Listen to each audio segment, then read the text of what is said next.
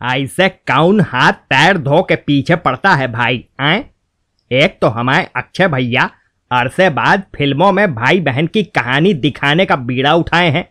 लेकिन ये जो ट्रोलर नाम की प्रजाति है, इसका बस एकमेव उद्देश्य है उंगली करना। अच्छा पहले तो जो लोग चैनल सब्सक्राइब नहीं किए हैं, वो फटाफट कर लें और घंटी भी दबा दें। हाँ तो भैया, रक्षाबंधन का ट्रेलर तो एकदम गर्दा उड़ाए है। मतलब छा गए, गुरु।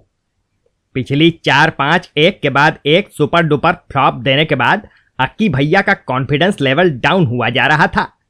लेकिन भैया कहाँ रुकने वाले? ये तो उन बिरले लोगों में हैं जो साल भर में दर्जन के हिसाब से फ़िल्में निकाल देते हैं।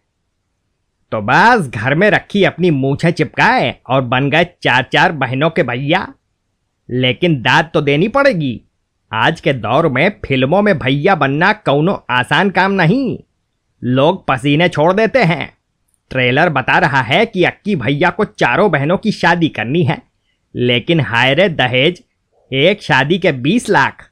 बताइए, भला एक चाट और गोलगप्पे बेचने वाला कहाँ से लाएगा बीस लाख रुपए, आए? और चार के हिसाब से जोड़ें तो पूरे अस्सी लाख। अब क्या आदमी किडनी बेच दे? मतलब पिक्चर दहेज के खिलाफ कुछ कहना चाह रही है। अच्छा बहनों की शादी हो तो भैया जी भी भौजी को वरमाला पहनाए। वैसे अक्की भैया दिख तो पुराने फॉर्म में रहे हैं।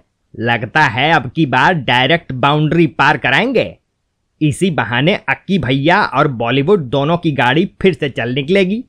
तो भैया, दीदी, आपको आज की झक पसंद आई हो तो फ़ौरन वीडियो को लाइक और शेयर कर दें और चैनल सब्सक्राइब कर लें। घंटी दबा दें। आप सुन रहे थे मिस्टर झकीलाल, जो बातों बातों में कर देते हैं लाल। इनकी बातों का अंदाज है निराला। सुनते रहिए हाथ में लेके चाय का प्याला।